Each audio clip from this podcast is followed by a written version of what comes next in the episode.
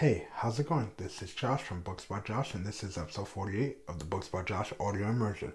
This episode is titled The Power of Upselling. What is upselling? Well, upselling is when you're sold or you're selling something higher to someone, or you're selling something that they didn't originally come in to buy. I used to work in mobile, and in mobile, it was easy to upsell. I was upselling all the time. Why?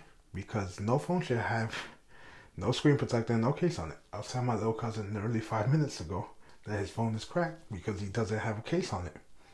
But I also had to upsell other things such as a tablet and a hotspot. These kind of things were not essential in my eyes, so it was hard to upsell. What do I mean? Not essential. Well, I feel like I said cases are essential to a phone because it protects it. Now everybody needs a tablet. And I had that mentality throughout my career in wireless. And I didn't sell that many tablets because of the fees. Mind you, I'm actually recording this on a tablet that has cellular because it helps me in my productivity. But the whole thing is you need to upsell in order to make a living and be profitable in anything in life. But guess what? It has to flow. You can't just come out left field and say, hey, I know you're looking at this iPad, but do you want to buy a Honda Civic?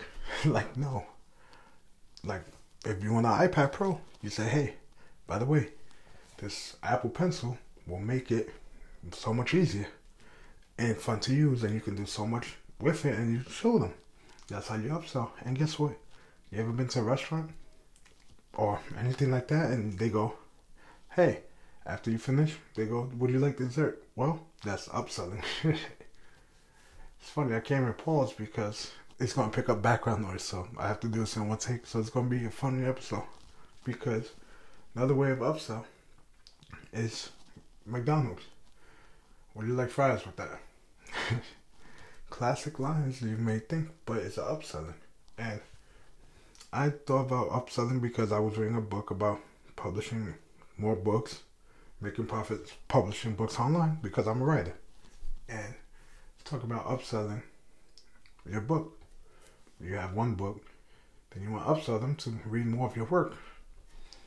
And you have to leverage whatever platforms you currently have social media, your blog, podcast, whatever with a call to action, which is basically a plan for the person to do after they finish reading or doing whatever, which is hey, subscribe to my newsletter, hey, read my book, things like that.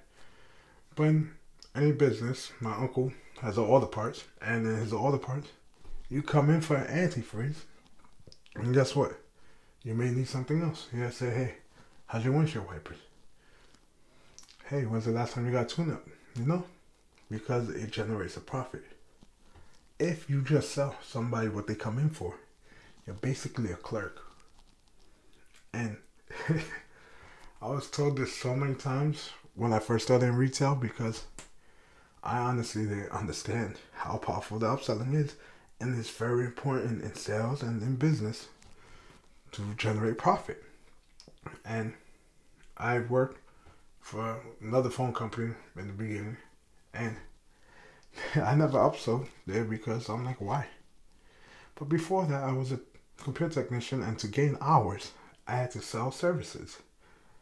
And I remember I was ruthless. A friend from high school and middle school and junior high school, known them for at least 12 years, came into my store and where I was working and went their computer. Computer was on sale for four hundred dollars. After I started putting services and other things on it, it was over a thousand dollars. That's bad, but guess what? I had to upsell to get hours. I was part time, making fifty hours a week. How? Because I upsold. And that's the whole thing. If you're in the job in sales, you have to sell more to generate a bigger income. If you're selling cable packages, you, if you sell basic, basic package, you may make ten dollars. If you sell triple play, you may make twenty. But if you sell premium with HBO, Showtime, Cinemax, Starz, DVR, three boxes, you'll probably make a hundred. You know, that's the whole thing. It's a mentality thing. You have to see it as something that the customer can't live without. And like I said, it has to flow. It has to come out natural. Because if you go to a restaurant and person goes, dessert, what's that? Oh no, do, do you want, like we have cake or something? Do you want something like that? You're not gonna want it. The waitress or waiter goes, hey, by the way, the chef has made an exquisite dessert, which I think you might love because of what you just had for dinner, your entree. I recommend taking a look at. it. Here's the menu. Let me know. I'll be back in a couple minutes. Take a look at it and let me know. You're more inclined to buy because it flowed. And that's the whole thing. You have to make everything flow naturally. So let's go back to me and phones. so when I sold phones, say I sold an iPhone, I will go to a customer. Here's your iPhone. This is after, of course, I put them in the right device. And I'll go, hey, this is my phone. I actually did live demonstrations with a case I had on. I'll drop the phone, this and that. I didn't care if I broke my phone, I'll fix it, exchange it, or whatever. But I literally dropped my phone and said, you see, it's protected. Why? Because of the screen protector, it's glass, and it takes the impact. And this case. And I'll explain the patterns in the case for like Tech 21, UAG, Rhino Shield that has a special honeycomb pattern that's disperses the actual impact. And I'll even YouTube videos to show them a phone being thrown from an 11 foot drop and being fine with certain cases.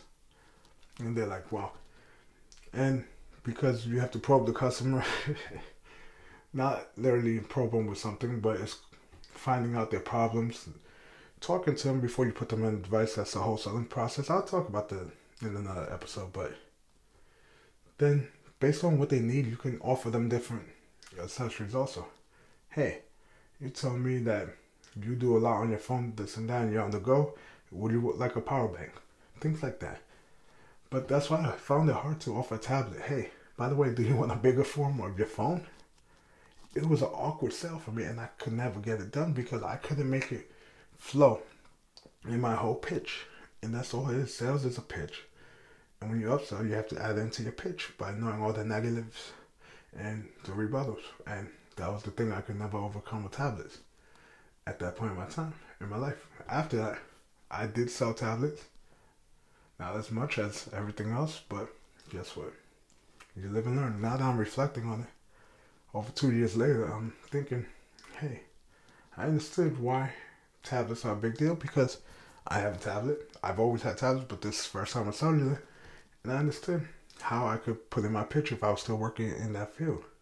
Because hey, I have a tablet for a hotspot. I have a laptop. I'm on the go. Maybe Wi-Fi is bad, but I have cellular. Here you go. And then they say, hey, but my phone can give hotspot. That's true. But your phone will overheat and die a lot faster. And guess what? You need your phone for calls, tests, this and that. So that's why I have a tablet. And guess what? Tablet, email, bigger screens, things like that. It's all about making flow, and I can make it flow now from experience.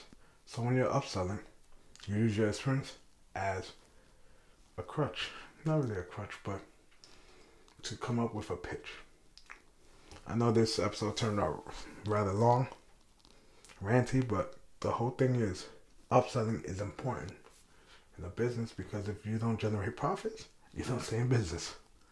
And upselling lets your customers see more of the products you have. And if they like it, guess what? They'll recommend more customers.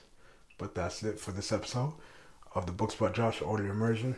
And hope you enjoyed it because if not, maybe you enjoy the next one. If not, keep listening. If you don't enjoy of them, I have nothing to tell you because I just tell it like it is. And I'll catch you guys in the next one. See ya.